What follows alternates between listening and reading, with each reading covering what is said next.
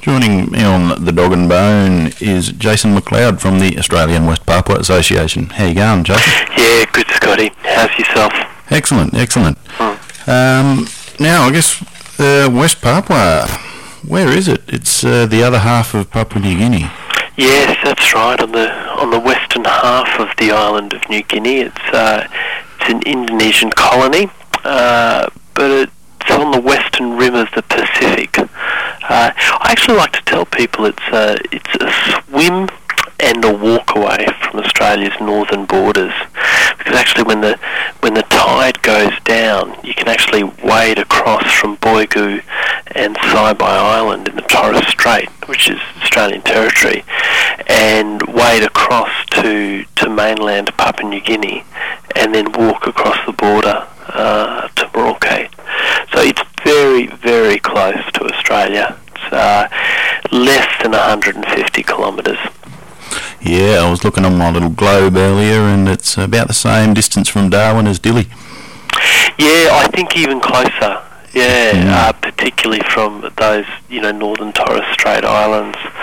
Um, but yeah, it's it's it's very close, and it hasn't really featured much in uh, you know in the Australian political imagination. Uh, even though Australia's been intimately involved, and even though it's you know it's one of our nearest neighbours. Yeah, we know a lot about Papua New Guinea. I guess um, in Papua there's a massive mountain range in the, sort of as the spine of the island. I imagine that continues through into uh, uh, West Papua. Yeah, that's right. That that whole range, as you, as you say, runs across the spine of uh, the island of, of New Guinea. Um, and I mean, the, the landscape is just phenomenal. I mean, I mean, it's it's it's one of these extraordinary places uh, that's just so diverse and just so incredibly beautiful. It's actually possible to stand on a, a glacier surrounded by ice and snow uh, at around about 5,000 metres and look down on the equator. Uh, it's it's really quite incredible. 75% of the the country is covered by tropical rainforest, um, and yeah, so, so biologically and culturally, it's incredibly diverse. I mean, if you look at both halves of the island, both Papua New Guinea and West Papua, together they contain 15% of the world's linguistic diversity. I mean, it's like 15% of the world's languages, 15% of the you know the total uh, indigenous or or you know cultural worldviews on planet Earth. It's just truly a remarkable place. Yeah, right. So I guess being on the equator there, you got the uh, the tropical wet and dry seasons. That's right. That's right. Monsoon comes through end end of the year, um, and yep, it's either um, it's pretty much hot and wet or hot and dry. and is am I right in thinking that that's the place where every now and then you'll get a, uh, a news item saying they've found some new species up in in is that West Papua? Yes, it is West Papua. Uh, I mean, it, uh, only a few weeks ago, actually, uh, it was in, in the news again. Um, the the Foja Mountains, which is uh, just to the to the west of, of Jayapura. Yeah. No, they, yeah, which is the capital. Um, they found several new several new bird species. Uh, I think a new tree kangaroo, um, a new um, a new echidna type of echidna. Yeah, I, and I think several new insects as well. And and then there's a I mean, and this is both happening on the land and in the marine uh, when you know marine studies are done as well. So a few years ago, for instance, there was a uh, a rapid marine assessment team that was doing some work out on the Raja Ampat archipelagos to the northwest of Sorong, in the in what they call the Bird's Head region, so the western part of West Papua. And part of that study, they found 600 new mollusk species, 600 new fish species, uh, and hundreds of new coral species. That was then backed up uh, by a UNESCO study uh, shortly afterwards, and they came back with the similar findings and concluded that in that small collection of islands, uh, the Raja archipelago, uh, with 64% of the world's marine biodiversity. I mean, I think one of the marine biologists said it's it's the heart of the world's marine biodiversity. It's just extraordinarily beautiful and and diverse.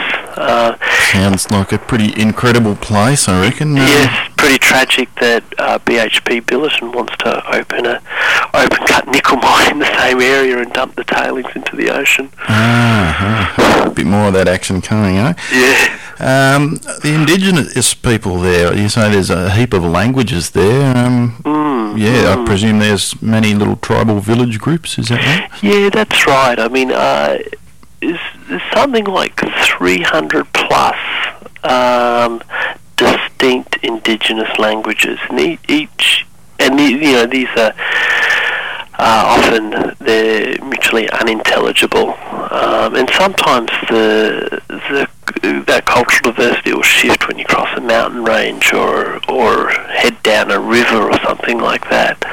Um, so yes, there's extraordinary cultural diversity. Although the people are all Melanesian, so they're they're the same kind of people uh, that you find in, in Papua New Guinea, uh, in the Solomon Islands, in, in Bougainville, in Vanuatu, uh, you know, Fiji, places like that. Mm. And, and in fact, that that border, the border that um, where you've got independent Papua New Guinea and uh, the Indonesian colony of West Papua actually dissects uh, distinct indigenous nations. So you can have people whose food garden is on one side of the border uh, and their homes on the other side of the border, which is actually the case in in Wutung, you know, the the village right in Papua New Guinea, right near the uh, the northern part of the border. But it's equally true as you follow the border uh, south up into across the uh, the Star Mountains and then down again towards the Fly River and, and Merauke, you know, it cuts across indigenous nations all the way along. Yeah, right. So um, I imagine each culture would have its own religion, pretty much. Yeah, also, you know, they've they've got their distinct, um, yep, distinct worldviews. Um, you know, distinct stories and legends uh, about they, how they came in, into being. Uh, you know, distinct rituals and uh, and you know religious beliefs. Yeah. And is that sort of mixed up with uh, Christianity brought in by the Dutch? Yeah, it is. Uh, it is. I mean, Christianity plays a very strong role uh, in in West Papua, um, and yeah, I mean, like all all all the history between Indigenous people and Christianity, the history is quite mixed. Uh, you know, good good and bad stuff there. Um, I think the church, a lot of Papuans, you know, said to me that you know that they consider that the church to be the only foreign institution that has become truly Papuan. It's kind of provided a place of refuge for the people. But at the same time, I mean, there's also been the, the negative uh, impact of, of Christianity in, in terms of you know loss of culture, and that has that impact has been uneven uh, depending on who you know who did the evangelization and the, depending on the indigenous culture uh, in, in, question. Mm. But it's there's a couple of indigenous theologians who are actually really working to strengthen indigenous religion, religious beliefs. Actually, um, you know, and I mean, and really strengthening local uh, religious practices. And then there's the experience of, you know, like, for instance, there was um, in 90, 96, no, 98, when a couple of, I think it was 98, but late 90s, there were couple of Belgian filmmakers taken hostage, and a Protestant and Catholic uh, uh, leaders went went up to negotiate um, with the with the the group that took took these two Belgians hostage, and one was an indigenous Protestant uh, leader, and the other was a Dutch Franciscan friar. And you know they tell the story how you know they were greeted with great pomp and ceremony, and the and the indigenous people there actually handed the Bible back to them, you know, saying that it brought them little good. In fact, brought them nothing but misery. Um, you know, so they actually handed the tribal back that and take it away now. We've real we've you know had this for a while and we've realised that it doesn't do us any good. So yeah, so how off you go. but at the same time, you know, to, on the other hand, there's in, you know religious the church. Uh, is very prominent in supporting human rights investigations, and and the Catholic Church in particular has established um, human rights and peace and justice organisations, um, and are really responding to the aspirations of the people. So, you know, the, the, the history and the contact with Christianity is is mixed. Mm, as it is everywhere, I guess. Yes, yes. Um, when when did the Dutch bring uh, all of their goods to West Papua? Well, look, the the Dutch lay claim uh, to the island in in the 1800s. I think that border was drawn up. Uh, I'm trying to remember the exact dates. It was it was in the mid 1800s, uh, but they didn't officially establish an outpost there until 1898, and uh, ostensibly that was really to uh, protect the lucrative spice trade. Um, particularly in the Spice Islands, just to the bordering uh, West Papua, so the islands of the Moluccas, uh, where they had, you know, nutmeg and cardamom and sort of, yeah, quite a profitable spice trade. And they basically set up an administrative post in West Papua to uh, basically to protect that economic uh, that economic uh, industry, I guess uh, and also to you know to signal clearly to the Dutch, uh, sorry, to the Germans and the British who were on, on the eastern half of the island. Yeah, right. So um, is that sort of the sort of territorial posturing and spice trading? Is that all they were doing there, pretty much? Yeah, it was. Uh, what's quite interesting, actually, in in the re- uh, in throughout the rest of the Dutch East Indies, the Dutch actually ruled through uh, local sultans or uh, village chiefs. But in West Papua, they actually created uh, a second layer of administration.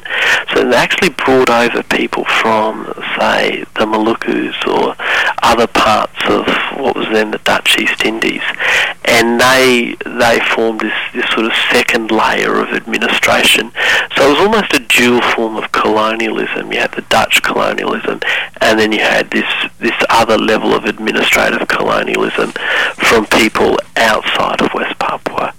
Um, and so you know even even before you know in the early sort of 1900s there was this uh, often you know contested or difficult relationship between the indigenous inhabitants uh, and those who administered um, or were in, in, in administrative roles uh, in, in West Papua.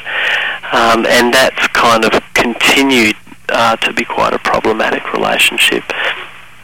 Yeah, I guess that's uh, sort of similar to the uh, the um, situation today with the Indonesian rule. Exactly, e- exactly, and it's one of the reasons too why the why the West Papuans don't feel any real affinity um, historically, uh, politically, or culturally. Um, you know, with uh, with Indonesia. Yeah. Now, in 1969, there was uh, some sort of interim UN authority were handed over. Yeah, I'll, I'll probably go back a few, a few years because it's quite interesting. First of all, the, Indonesia became declared independence in 1945. They became that was recognised in 1949. The Dutch retained control of West Papua, arguing that there was no significant historical. Uh, political or cultural ties with the rest of Indonesia. What happened was the Australian government at the time really su- supported that move. They supported self-government uh, in West Papua. And in fact, the joint agreement was signed between the Dutch and the Australians in 57, pledging to cooperate to develop both halves of the island economically, politically, culturally, looking possibly to the view of unification uh, of the whole island. By 1962, what had happened was the the Indonesians, um, under the leadership of uh, Sukarno, had secured support from the Russians in the form of a soft uh, financial loan of a couple of, I think it was about 400 million uh, US dollars, and they've also secured military aid. And actually in 61 they sort of launched this small-scale invasion uh, of West Papua called um, Trikora, the Three Commands of the People. Um, this prompted the US to intervene. They were really nervous. I mean, middle of the Cold War, and they set up what was called the New York Agreement. And this was an agreement that was brokered by the United Nations and signed by Indonesia and and the Dutch.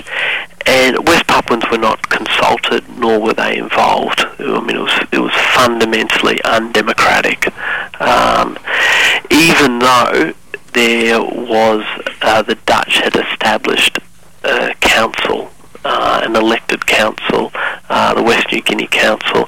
Um, you know, and there were a number of, and that council was, you know, consisted of West Papuan representatives, Indigenous representatives. Uh, however, at the New York Agreement, the West Papuans were not involved. Now, although that New York Agreement was signed on the 15th of August 1962 was fundamentally unjust and undemocratic, it did give the West Papuans certain rights. Uh, now, those rights were the right to assembly, the freedom of assembly, uh, freedom of speech, and freedom of movement. In addition, um, that New York Agreement stipulated that there would be an act of self-determination, and they said that this act of self-determination would be in accordance with international practice, quote unquote, and that was to take place no later than six years uh, after the Dutch. Um, uh, sorry, after um, administration was handed over from you know from the Dutch. So what happened was the Dutch, under the New York Agreement, the Dutch handed administrative control of the territory over to the Indonesians after a brief period of UN control. Now this was the first time the United Nations had ever administered a territory, and I think they had, had less than 20 staff, uh, and they were there for a total of seven months. They walked away on the 1st of May uh, 1963, uh, and Indonesian administration walked in. And the first thing they did was basically strip the country of all its uh, material wealth um, and take that back to Java. They built a huge bonfire and they burnt a lot of uh, a lot of historical artifacts and cultural artifacts and books and things like that that they felt was that was connected to the Dutch or that uh, was talking about uh, the right to self-determination. Then, so Indonesia basically administered the territory um, on behalf of the United Nations. And as you say, in '69, uh, there was the the so-called act of uh, act of free choice, uh, or act of free of choice, as some say, or the act of no choice, um, which you often hear uh, in West Papua. And why West Papuans call it the act of no choice is because less than 0.2% of the population participated. It was, it was basically 1,022 tribal elders were hand-picked. They were interned in camps, isolated from their families, guarded by the, the Indonesian military, and they were told to raise their raise their hand to support integration with Indonesia, or they'd have their tongues cut out. Now, this was happening in a situation of virtually near rebellion. Uh, the Indonesian was bombing villages. Um, West Papuan dissidents, uh, act, independence activists were being detained, uh, summarily executed. Uh, a, n- a number of West Papuans were forced to flee uh, to Papua New Guinea. Uh, it was, you know, a very tense, uh, repressive environment, uh, and you know the documents coming out now, you know, in the last couple of years that are in the U.S., Dutch, and Australian archives clearly say, you know, that that virtually the whole, you know, 90 something percent of the population was against uh, Indonesian rule.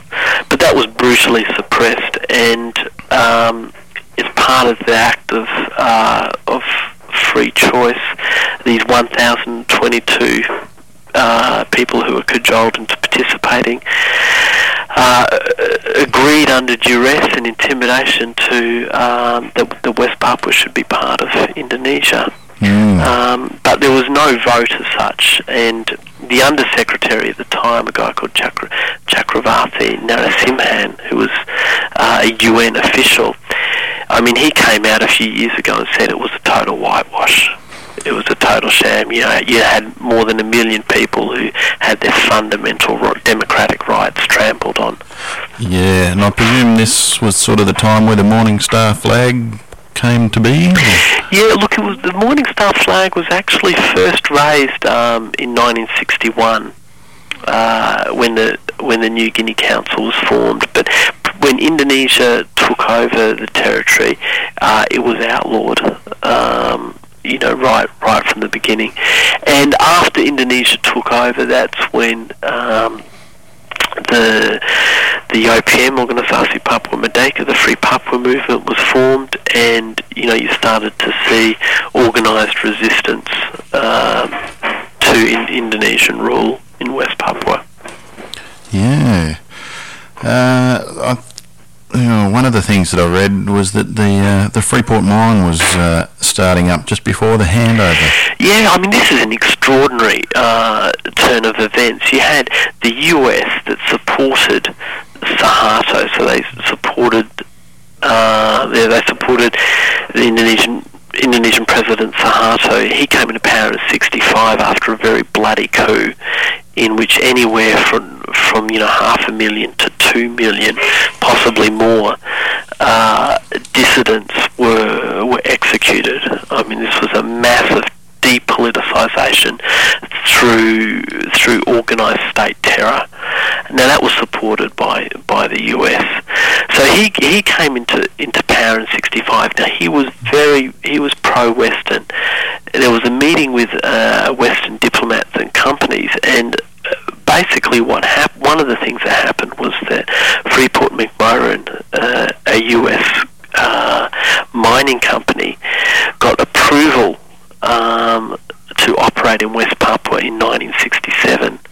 Now that's two years before the whole question of sovereignty uh, was supposed to be settled. So, you know, you had the US and Indonesia working together to um, ensure that um, this US company could could set up shop in West Papua. Uh, and again, the indigenous people just had no say in the matter. Um, and the local Amungme people were forcibly removed uh, from the highlands down to the lowlands where they weren't resistant from malaria and, you know, suffered a terrible toll. Um, and, you know, it's, it was from that date, really, um, that the problems with Freeport began. And the, and the company from the very beginning always had a very close relationship with uh, Suharto and with the Indonesian military. Yeah, sounds uh, sort of interesting. Um, what else are the Indonesians doing on the island? I presume there's fishing and forestry. Is there any farming or anything? It's extraordinarily wealthy. Um, I mean, it's, it's the resource wealth is beyond belief. It's uh, huge timber reserves. Uh, well, I mean, it's a tropical forest, uh, hardly timber reserves, but I mean, it's been quite ruthlessly exploited by um, Uh, Indonesian military-backed uh, logging operations, often working hand in hand with Malaysian uh, companies. Uh, there's massive fishing reserves. Uh, there's oil. There's gas. The world's largest open pit mine is the Freeport mine. It's gold and copper. Um, there's nickel, as I said before. Uh, there's even uranium.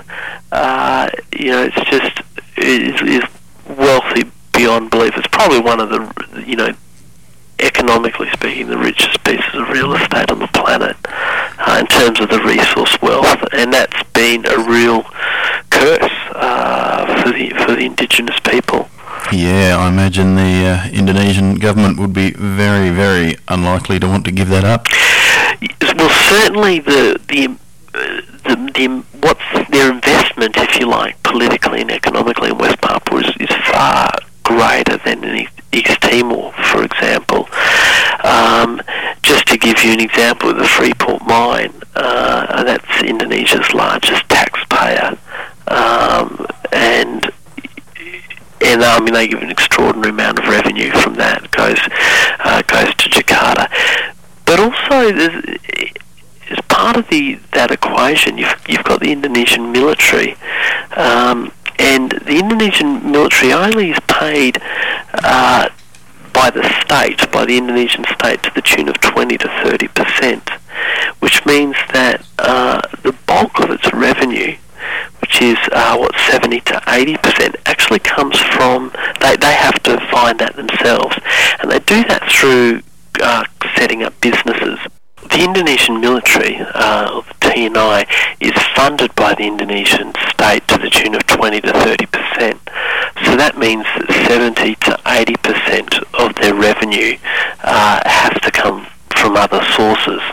And the way the Indonesian military does this is through setting up uh, businesses, both illegal businesses uh, and legal businesses.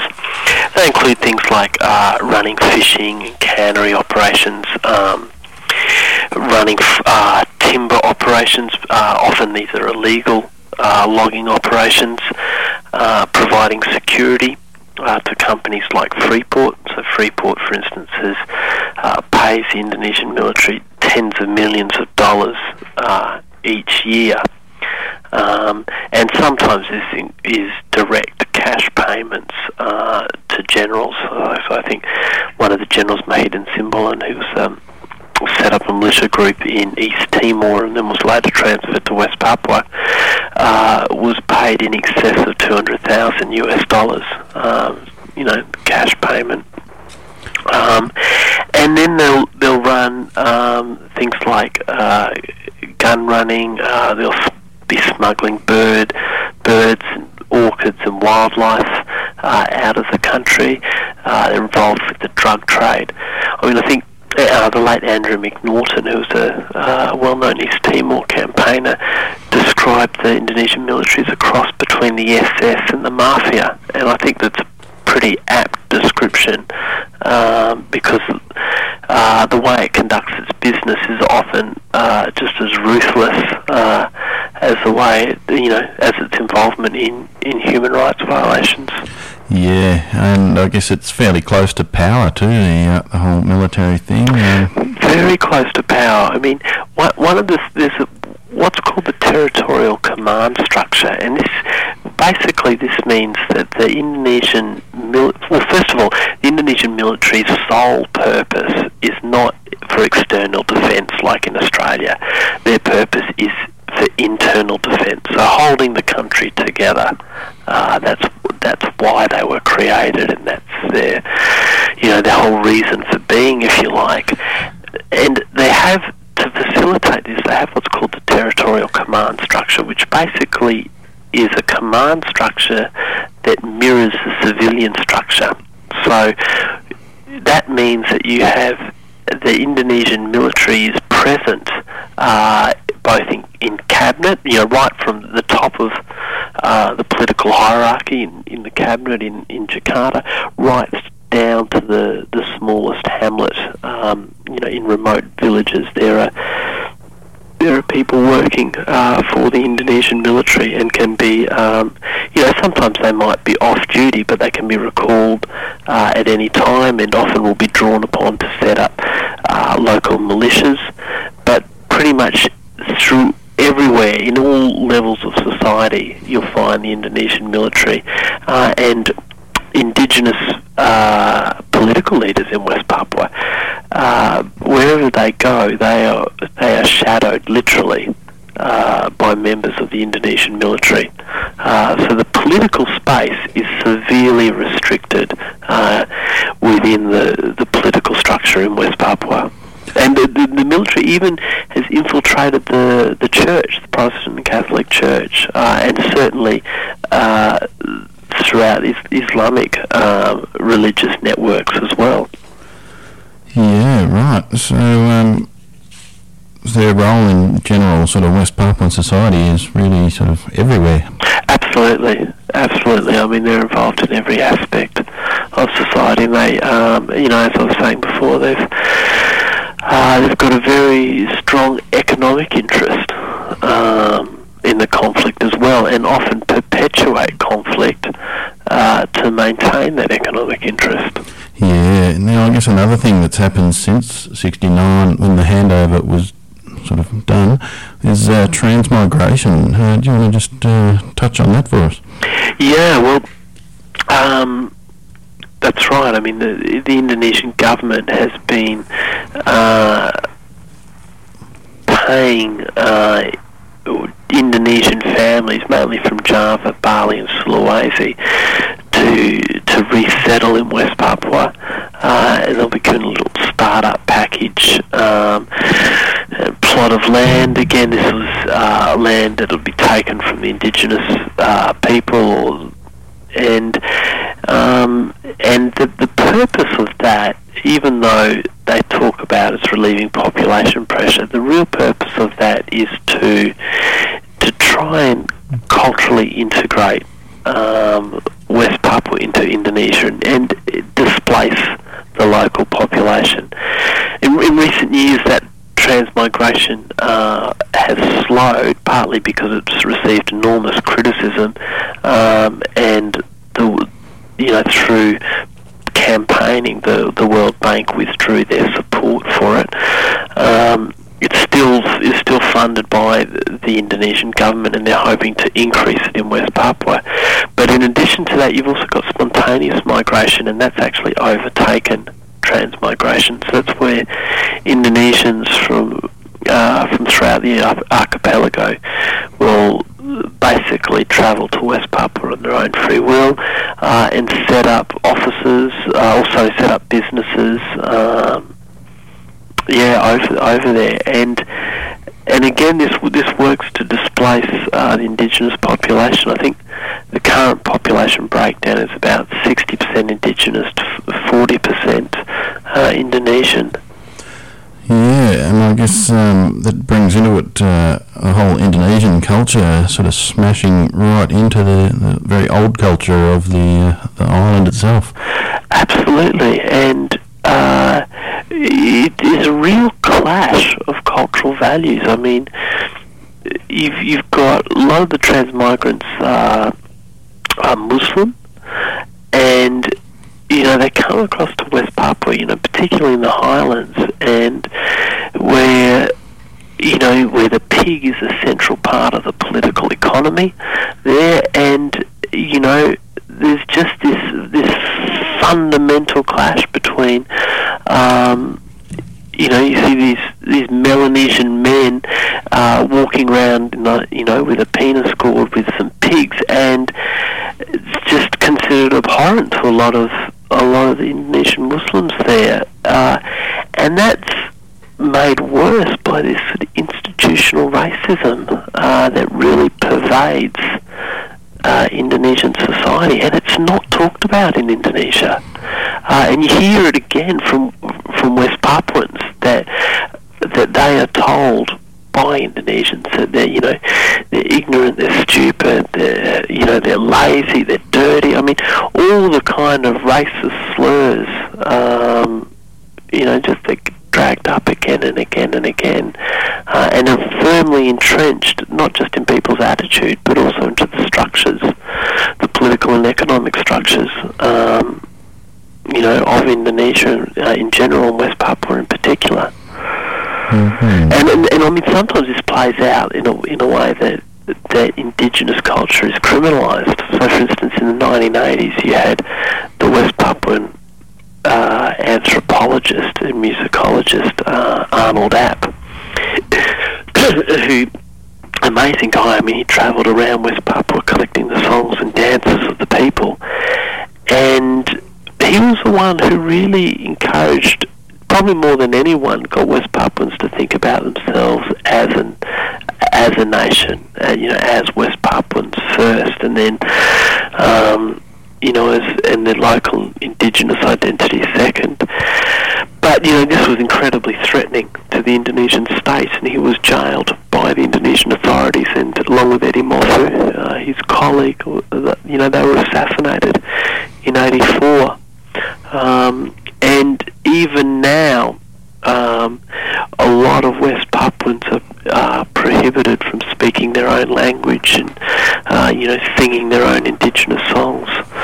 Uh, so yeah, I mean, the the criminalisation of indigenous culture is is still, you know, it still happens to this day. Yeah, well, I guess it's uh, got parallels to the colonisation of Australia, really, it? Yeah, yeah, abs- absolutely, um, absolutely. I mean, the, the and you know, I think there's there's key similarities there, and you know what West Papuan friends say to me is, don't let what happened to Australia happen to West Papua, because you know the difference is when the the colonialists, you know, the colonists came over to Australia, you know, you know they had muskets and bayonets uh, in And Indonesia, horses, yeah. horses in in Indonesia. The Indonesian military's got you know helicopter gunships. yes, it's a it's a different scale altogether. Absolutely, absolutely. And I guess those helicopter gunships are uh, sort of part of the whole control of the whole place. And Mm. there's, um, I guess, your helicopter gunships and your transmigrants are really the only contact for many years that the West Papuans had. There was a, a real right. isolation of the, the population there, wasn't there? Yeah, that's right. I mean, even now, for many West Papuans living in the highlands, their only contact with the Indonesian state is with men in camouflage. Mm, welcome. Mm. Yeah, so I guess there was a media ban, I believe, for many, many years as well, wasn't there? Yeah, that's right. I mean, until '98, the the province was a military operations area, which means there were active military operations uh, against the indigenous population. Uh, the last two years has been a media ban. Um, in, I mean, Mark Forbes from The Age got in recently, uh, but it's still. I don't know of other journalists who've been able to get in since. It's still very, very difficult uh, to to get in into West Papua and virtually impossible for journalists. Um, and that's part of the strategies of of Indonesian rule in West Papua. It's to prohibit uh, the flow of information. Um, Mark uh, Davis, the, the Dateline reporter, calls it a, a secret story, a hidden story, um, because it's been kept hidden uh, from the rest of the world. Uh, and, you know, Western governments have played a critical role in this. The Australian government has consistently repressed information since the mid since the early 60s. They've repressed information of military activity happening in West Papua uh, that they've known about, and we know this now because the archives. Um, you know, we can get access to the archives uh, uh, after 30 years, and it's it's very clear that they knew that the Indonesian military was executing uh, people, that they were carrying out massacres, that they were bombing villages, uh, and they kept this uh, from the Australian people Mm, and they still, you know, keep this information, uh, you know, or, keep, or you know, try and keep the Australian public in the dark about what's happening uh, in West Papua. Yes. Um, how how's it gone overseas? I mean, I imagine there would be some Dutch interest there, being former colony and other non-English-speaking places. Look, the, the Dutch interest is it's it's actually not as much as in Australia. Sad, uh, sadly. I mean that hopefully that will change. I mean. Uh, last year there was a, a Dutch study was finished that was commissioned by the previous Dutch government and carried out by a professor of history, Pieter Drooglever, and he handed down an 800 page uh, book uh, which looked into the Dutch government's role and again, you know, uh, concluded what we all know, which is that the whole process of self-determination was a total sham. Um, there's, there's solidarity groups in Ireland, uh, in Japan, in the US, uh, in Germany. There's quite a, a strong uh, solidarity movement. Um, in the Pacific, Vanuatu uh, is probably the the West Papuans' most faithful uh, supporter, and the the Council of Chiefs have uh, got right behind the issue. They're a very powerful body in in Vanuatu uh, politics, um, and yeah. So I mean, the, the movement's growing, but it's it's uh, it's still at its early stages. I think in Australia, with five years ago, there was probably one uh, one support group that's now grown to about uh, 16, 17 support groups across the country, uh, and certainly the interest has really taken off since the the 43 West Papuans arrived. Yeah, that sort of blew the secrecy out of the water here. Yeah, absolutely. Absolutely, it was. Uh, I mean, it, what an incredible story, and it, just a really courageous act uh, on their their behalf. Because they actually, you know, cut down the tree to build the canoe and sailed it for six weeks from the north of West Papua right the way around the coast Yeah. uh, to Merauke, and then, then made that ocean journey across. And was that uh, cyclone season then, or has it happened since? It was it was very very rough, very rough seas, and they actually ran the the motor, their motor broke down, uh, and the you know one of the guys was virtually on death's doorstep, and uh, as his last kind of act of service, you know, repaired, took the motor apart in the dark and put it back together, and uh, you know, lo and behold, the next morning they they pull the engine and it starts up, uh, and you know they they were able to make it. But there were there were times when they they ran out of water, and they actually they had young kids on board. Uh, you know, my friend Herman, who's the the leader of the group, he's got two twins, uh, young twins, and they're catching rain. People catching the rain in their hands and dribbling it into the the kids' mouth just to keep them alive. It's just quite an amazing story. Yeah, absolutely. I just want to touch on the Freeport mine, which seems to be a uh, quite a flashpoint um, over the whole sort of conflict. Absolutely, and you can't separate what's happening in in in free, you know, around Freeport and with Freeport, with the whole issue of self determination. I mean, they they're, they're quite. Yeah, I mean, it's you're right. It's a real Freeport's become a real lightning rod uh, for broader grievances that West Papuans have.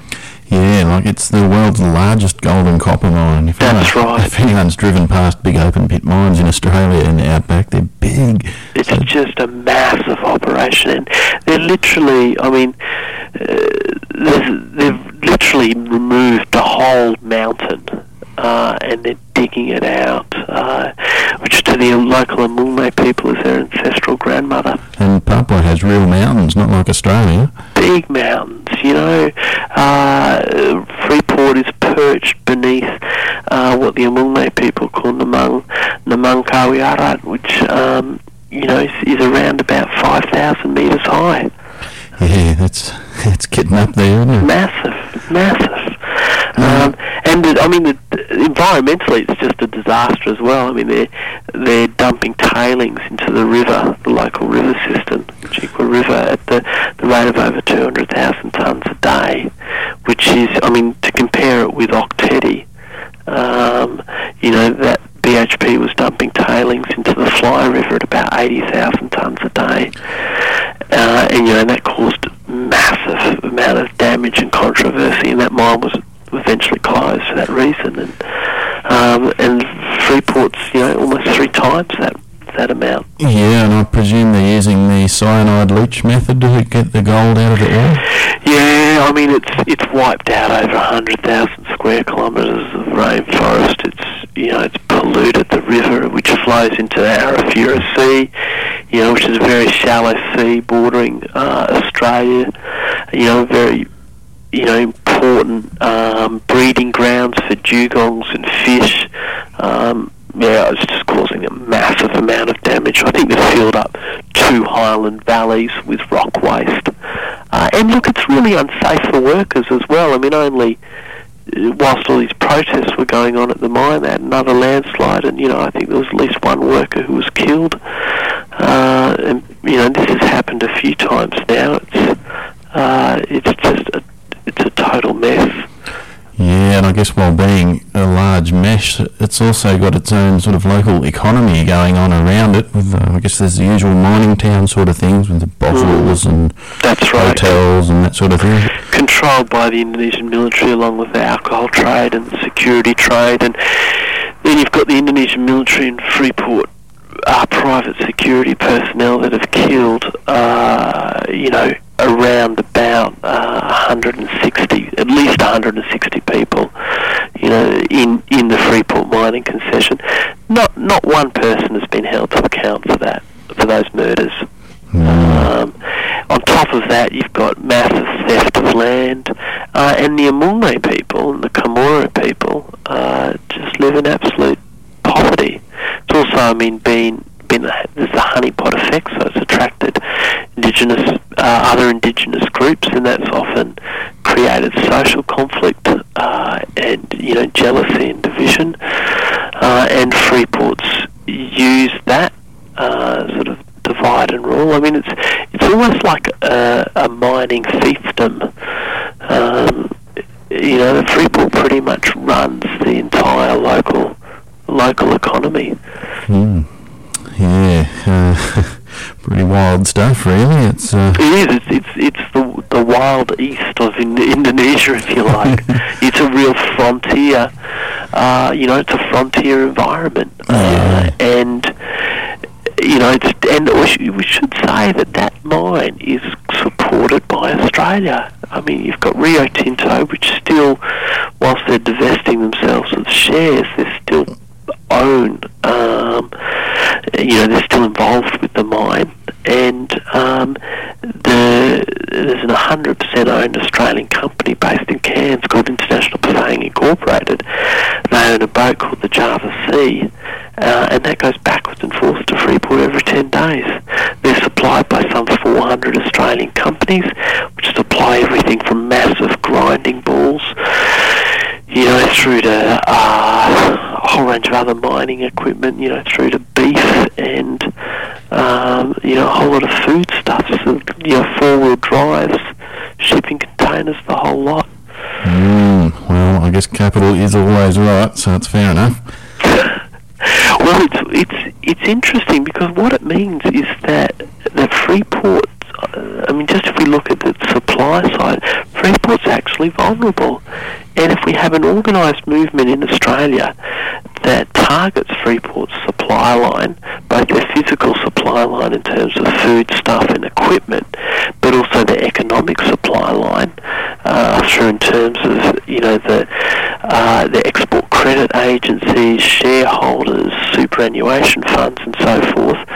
Uh, I, you know, I, th- I think Freeport, Freeport, you know, could be made, you know, could could be made to, you know, held accountable for some of this stuff. And, and West Papuans, together with allies in the US, have been doing this kind of work, and it's uh, been through the work people in the US in particular that we've learnt about some of the uh, the economic relationship between uh, Freeport and the Indonesian military. You know, through shareholder resolutions and pension funds uh, actually getting together and taking action um, to try and hold the company to account. So I think we're we're not powerless in the face of these, you know, military-backed mining companies. That's always really good news to hear. Now we'll have to move on a bit. Um, yeah, who was Theys Eluay and uh, what happened to him? Yeah, Theys Eluay was uh, uh, the leader of the, uh, the Presidium, uh, the, the Papuan um, Presidium Council, which was pretty much parallel uh, parliament. Now, it was sort of set up in the aftermath of the fall of Suharto, Papuans got together. 99, they held a massive congress um, in which, you know, tens of thousands of people uh, participated in. Some of them, like from the highlands, walked across mountain ranges and forests and crossed rivers, uh, you know, travelled for up to a month or more to participate in, in that gathering. Then uh, six months uh, or so later, or so, you know, the, the following year, I think in 2000, uh, they after that large gathering, they, that's when they had the Congress and actually elected this parallel um, parallel parliament, if you like. So there were 500 uh, and one panel representatives and 31 executives, and they actually represented every sector of Papuan society, from young people, students, to traditional leaders, to women, um, so on and so forth. And Theys Theys Eluay was elect, elected as the chair of that, and he pledged to pursue independence uh, through non-violent means. Uh, in 2001, uh, he was assassinated uh, by the Indonesian military. Um, and by, by Kopassus actually, the Indonesian Special Forces, who uh, Australia has just resumed training with. Hmm. Yes, and uh, I guess since then there's been a couple of things that have gone on. There's, um, I'm not sure what order this comes in, but there's a Papuan People's Council, and uh, now there's a uh, a new sort of area called West Irian. Yeah, look, at, at the same time that Theys Eluay was assassinated, the a group of Papuan moderates introduced seized the initiative and they introduced something called special autonomy. Uh, special autonomy, uh, is, as the name implies, was intended to de- give greater decision-making uh, powers uh, to the West Papuan people and also to divert uh, economic wealth from Jakarta to Papua so that Papuans themselves could direct that into health and education. Uh, under special autonomy, there was the the Majelis Rakyat Papua was to be established, which is the Papuan People's Council, as you mentioned. Now, what happened was this: the the Papuan, first of all, uh, the Habibie attempted to divide the province before special autonomy was uh, was established. Now that was uh, resisted by the Papuan people quite successfully through widespread um, and you know continuous non-violent action. They overturned that.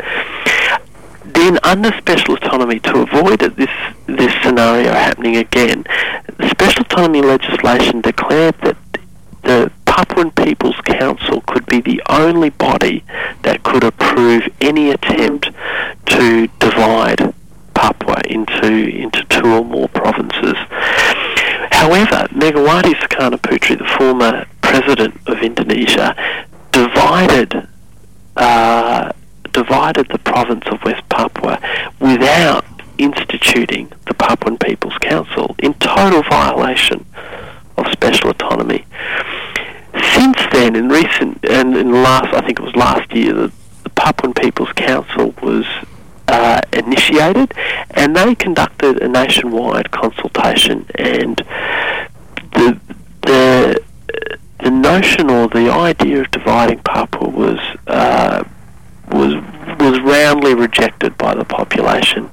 Um, however, um, Susilo Bambang Yudhoyono, the current president, has continued allow the division of Papua to go forth. And again, this is indirect uh, contradiction with special autonomy. On top of that, special autonomy is, has has been a complete a complete disaster. It's it's it's been a total failure, really. Uh, health and education levels haven't improved. There's been widespread allegations that the money used has either been siphoned off to enrich individuals, or uh, and or has been used to um, to fund military operations uh, in the Highlands, for instance. And you know the the people's the indigenous people's trust in Jakarta is pretty much in the negative um, Yeah. as a result of, of you know all these political machinations on top of you know human rights violations and military operations. Yeah, um, we'll just go for a short break and listen to a song, and then we'll come back and finish off with uh, what's happening right now in West Papua. We're joined again by Jason McLeod from the Australian West Papua Association. Um, we before the last break, we were just talking about uh, the new province of West Irian, which is attempting to be carved out at the moment. They've um, they've just put in some elections there for a governor, I believe. Um, what do you reckon's the purpose of this? Oh, look, it's w- a lot of West Papuans are, are deeply suspicious that this is part of a, a divide and rule strategy uh, of Jakarta to uh, to split uh, the movement and divert the energy of, of people who are campaigning for uh, for self determination. Um, I, I mean, it remains to be seen what's gonna what's gonna happen there. I, I that province is still deeply contested, uh, right across Papua, across West Papua, um, and you know, I, I think that the jury's still out um, about whether it's actually going to be be viable or not. Yeah. Okay. Um, so I guess when when did that election happen? Uh, that was only, uh, I'm not exactly sure of the dates, but I think it was only a matter of weeks ago. Yeah. Yeah, and it was, um, it was so there were elections both in uh, both uh, both provinces, uh, the province of Papua and the province of uh, uh, Irian Jaya Barat. Uh, Yeah. yeah, just And- Western province. So then I think shortly after that there was a blockade up at the mine. Do you reckon that was a response to that? Um, in in in part, I mean, what what I mean, the blockade. I think the blockade initially happened. I think it was it was a localized thing that quickly spiralized out of control, um, and you know, it was a lightning rod to to deeper and, more widespread grievances held by Indigenous people. So it was initially over, um, uh, you know, over the uh, local people were being prohibited from mining the tailings um, for for gold, and that was just when that when they were stopped from doing that, it was just deep resentment. Uh, and they, as you say, they blockaded the, the road heading up to the mine and actually managed to close the mine, you know, which cost the company millions. Um, then they were joined, and their, their demands quickly increased you know, wanting to get all uh, non-organic or combat troops out of the province uh, and to revisit the, you know, for there to be a genuine process of self-determination, uh, and that you know there'd be international third parties, uh, neutral third parties involved in that process. Uh, however, the, at the same time, the the MRP, the Majelis Rakyat Papua, or the Papuan People's Council, which is um, that indigenous upper house that was uh, that was set up last year, visited Timika. Um, and the local people they, they were meeting at the at the Hilton. Uh, oh, sorry, the was it Sheraton or the Hilton? Anyway, one of the Sheraton. Yeah. yeah, the Sheraton in in, in Timika, um, and the local people were just deeply uh, angered by this. They felt that they, uh, the MRP, should have came and talked to them about what was happening. So they actually uh, trashed uh, the Sheraton um, hotel as, as part of that, and then yes, you saw the continuation of protests in Jakarta and then protests in in Jayapura in the capital. Yeah. Now somewhere in there, the 43 asylum seekers turn up on the north of Australia. That's right. That was that happened earlier this year. Um, yeah, sort of in January Okay. uh, this year. Yeah, so I knew I'd get my timeline wrong in there somewhere. yeah, no, no, that's fine. I mean, all all these these these events, are, you know, quite inter interconnected and often happening, uh, you know, simultaneously. Okay, I actually think I know where I was there. The uh, somewhere around there, the, the student demos going on at, around the university. That's right. That's Uh, right. Yeah, cover them for now. Yeah, they well the local students there, you know. So you had students, you had people demonstrating in Timika, you had students closing the Freeport offices in Jakarta, um, together with Indonesian students as well, pro-democracy students. Then uh, students uh, the, at the from the you know tertiary students in in Jayapura blockaded the main road, uh, which is which basically is the mo- the main road connecting uh, the the capital Jayapura with the outside road. Um, you know, they felled trees and tyres, and they managed to sustain a blockade for just over a day. Uh, the police, uh, police were monitoring the situation. They moved in. There were about a couple of armoured vehicles, some panzers. Um, they moved in uh, and forcibly tried to to break up the blockade, and then, then somebody in the crowd uh, threw a rock, and this is sort of, you know what, I've heard, and then uh, the police opened fire, uh, and then just the situation just turned to total mayhem. Oh, yeah, and out of that whole situation, I think they ended up with five policemen, and I guess that's an unknown amount of students. For, what, I'm, what I'm hearing, I mean, I've um, was that four policemen uh, were killed at, at that time. Uh, three BRIMOB, which is the Mobile Police Brigade, and then a, uh, an inter- military intelligence officer. Now, at least one of these policemen was killed after he ran out of bullets.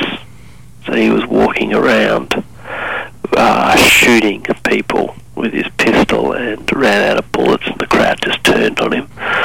Uh, but I mean, it's just a terrible thing to have happened. Uh, I, I think anger just boiled over and the crowd lost control. But it's, you know, it's just, yeah, absolutely horrible thing to have happened to to those policemen and their families. What what happened then, though, um, was that the, the police just uh, lost it. They they carried out uh, revenge attacks that are continuing to this day. I mean, uh, you know, they've they dem- they destroyed or you know damaged up to nine student hostels. They were shooting cars, pulling Papuans out, dividing them into highland and lowland groups, and uh, you know targeting the Highlanders in particular for serious, you know, for, for beatings. Uh, up to you know somewhere somewhere over 80 people dragged off to jail. Um, many of them beaten and, and tortured. We've uh, tens were shot badly. Um, we we don't know how many how many were killed just yet, but uh, grave concerns are held for 16 uh, Papuan students who've been disappeared, um, feared dead.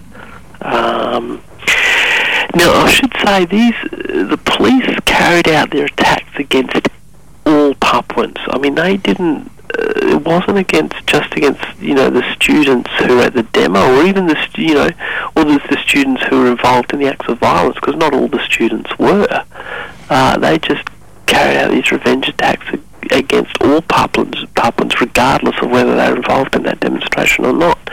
And this is part of the the way you know all indigenous Papuans are targeted by the security forces just by virtue of being Melanesian.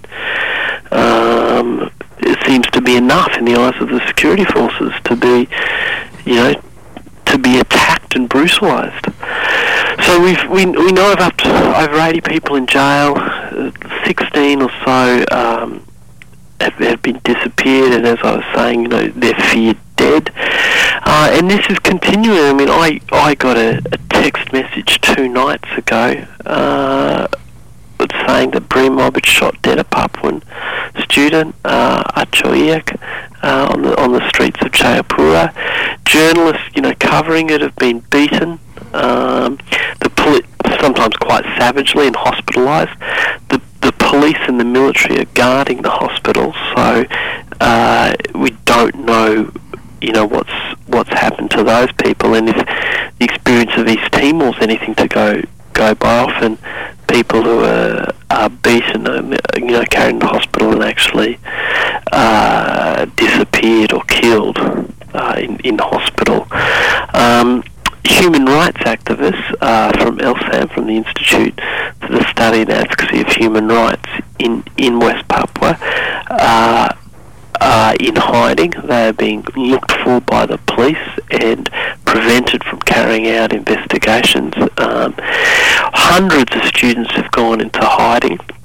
They're um, subsisting on roots and leaves, and um, you know, large numbers are, uh, you know, are wanting to, to seek political asylum in places like Australia and, and, and Papua New Guinea. Um, Meanwhile, of course, um, in the, the diplomatic tensions, which we'll come to shortly, um, of course, Australia's tightened its borders to make sure that we don't get any more unwanted arrivals, which would be embarrassing for both governments, I guess.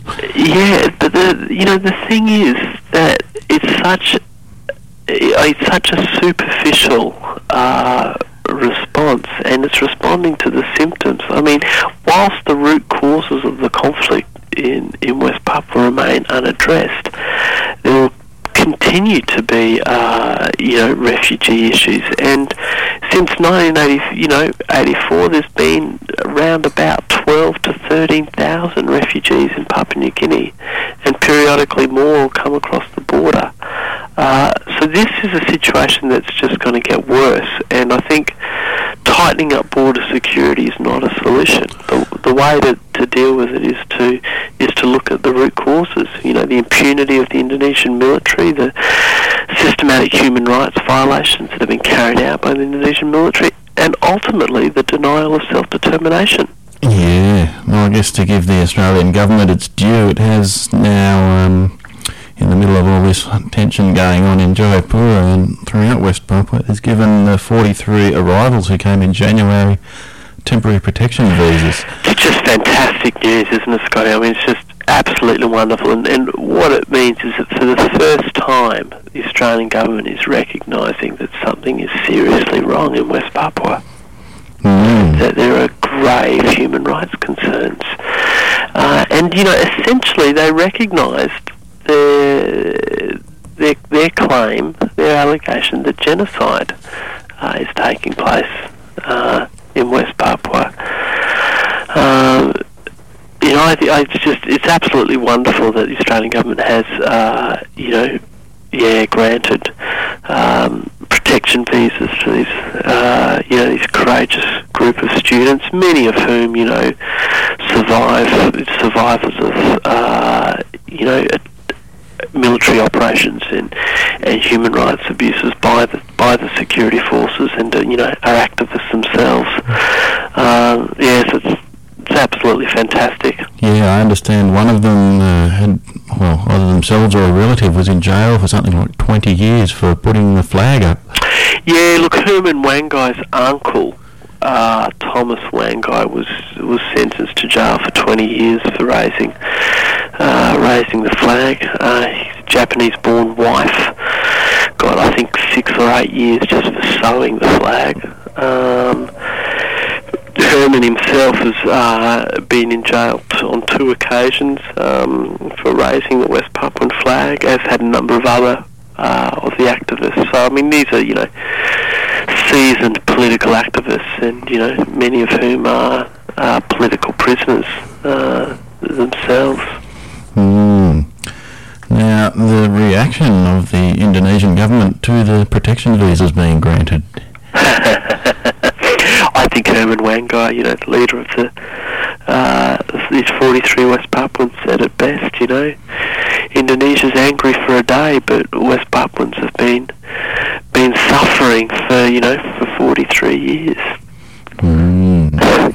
You know, sort of puts it in perspective, really.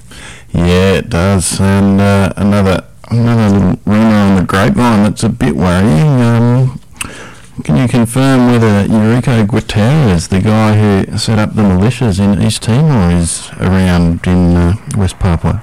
Yeah, yes, he is. Uh, Eurico Guterres uh, set up Aitarak in East Timor, which means thorn, which is one of the most notorious militia groups. Um, and yes, he he travelled to Timika uh, a couple of years ago and established a militia group there called the Red and White Defenders. Uh, red and white uh, you know, signifying the, the colours of the Indonesian flag. Um, and I mean, this is a pattern that's that's occurred across West Papua. I mean, there are other militia groups that have been set up too. Uh, you know, in a strategy that mirrors what took place in uh, in East Timor uh, as as well. And you know, the current chief of you know, the, or the former chief of police, Timbul Silaen, was also uh, he was um, he was a uh, served in East Timor and was implicated in a number of uh, gross human rights violations. I mean, he's been in West Papua, as have a number of other generals that were, you know, in East Timor, um, you know, who were later transferred across to West Papua. So I guess they're sort of preparing in case uh, independence does come about. Well, I mean, this has been something that's been going on for years, uh, and the Indonesian government's strategy uh, appears to be be one of you know trying to bribe people, uh, you know, and also instituting covert. Operations through the creation of militia groups, through you know political assassination like that of uh, Theys and other West Papuan leaders who've been killed, um, and overt military operations, um, and you know using things political moves like the division of Papua as a sort of a divide and rule. But I mean the West Papuans themselves are continuing to organise. Um, I mean we saw in 2002, uh, the guerrilla groups, the, the OPM TPN, the, the Free Papua Movement, uh, National Liberation Armies, which uh, of which there are six six commands. You know, they came together and they pledged to to pursue independence through peaceful means, uh, although they reserve the right to self-defence. This was um, was you know, the promise was reiterated last year in December when uh, members of the, the, National Liberation Army, uh, civil society groups such as women's groups, NGOs, um, church groups, and you know, traditional leaders, along with representatives of political groups, came together and formed the National Coalition for Liberation, which is a an umbrella organisation that represents, you know, some 28 um, resistance groups, and you know they've they've pledged to pursue uh, self-determination through through peaceful means, um, and they're continuing, you know, this consolidation process and process of, you know. Uh, developing a, a vision for a new Papua and a, in a comprehensive plan for realising that vision.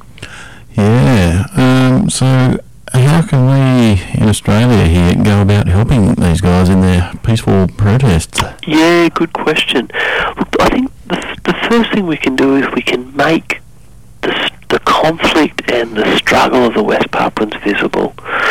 You know, it needs to to not be a secret story. It needs to be a, a story that everyone knows about because it's just so close to us in Australia, so intimately involved. So I think that's the first thing, you know, talk about the story uh, to your friends, to your family, to your workmates, to, you know, uh, to you know, people at university or at school, you know, wherever you are, um, you know, get the story out there. Let people know where it is to begin with. Um, then I think, you know, there's a whole range of uh, support groups around the country. You can go to freewestpapua.com to, to contact your local group, um, which is a great way of, of getting involved. But even if you even if you're not involved or or don't get involved in a local group, it's about linking West Papua to other campaigns. So if you're interested in the environment or human rights or indigenous issues, uh, you know, refugee issues, whatever, link West Papua to that. Uh, yeah, the poor fellas, they've got a link to just about everything. Yeah, that's right, that's right. It's really a window to understand how the world works, and it's not it's not pretty. I mean, uh, so I think yeah, linking West Papua to other social movements is critical.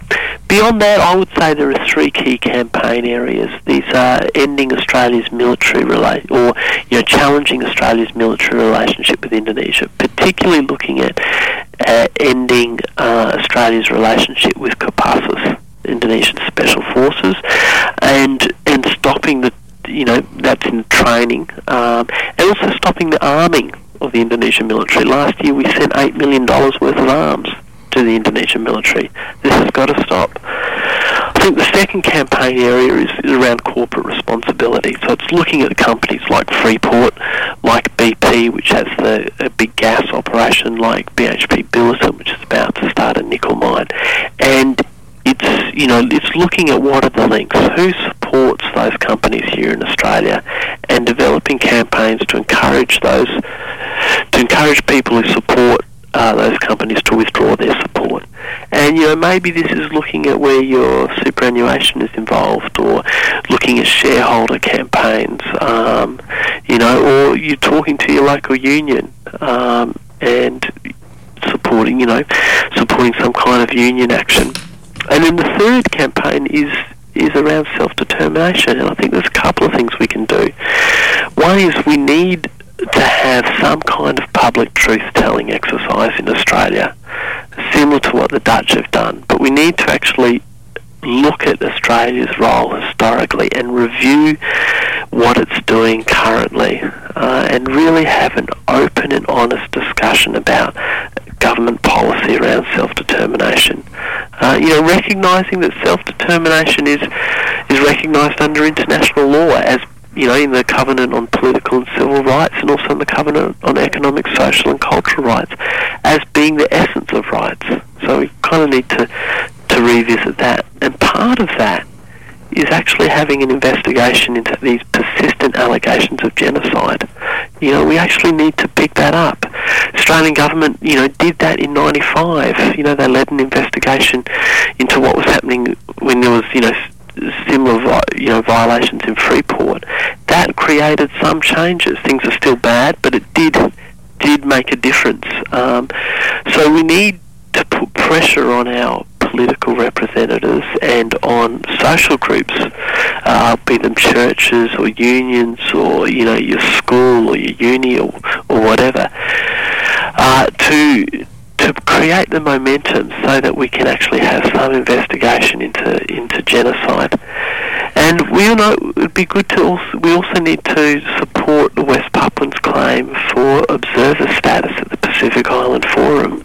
So I think if folks have links to Pacific countries, uh, or it's important to establish links with Pacific countries and support West Papuans there. Um, and and you know beyond that, I think we can we can organise uh, and actually start to build a movement here in Australia and and make this a visible uh, issue because things will change when ordinary people stand up for West Papua and then start to target their protest and their discontent in, in strategic ways that actually address the sources of Australian support for the occupation. Uh, you know, whether that supports diplomatic, economic or military, I think by organising targeted pro- uh, protests and campaigns uh, at that diplomatic, economic and military support, we can make a difference. And this is an enormous source of strength for people in West Papua who are really at the sharp end of repression. Um, and, you know, it's the least we can do. It's, it's the largest non-violent struggle in our region of people who've been suffering for 43 years. Our government's deeply implicated. Um, you know, and to support people in their struggle for freedom is a tremendous privilege. It's, it's it's actually something that's you know quite a joyful thing to do, and quite an uplifting thing to do. So you know, I, it's it's a it's a great struggle to be involved in, and anyone who's met any West Papuans will attest uh, just to the warmth and the generosity of spirit, um, you know, that, that those people have. Okay. Well, um, unless there's anything else you'd like to add, we'll leave it there. No, that's great, Scotty. Thanks for your time and, and for helping get the story out there. Well, I'm glad your voice lasted the distance. Uh, Jason, Jason MacLeod from the Australian West Papua Association, thank you very much. My pleasure.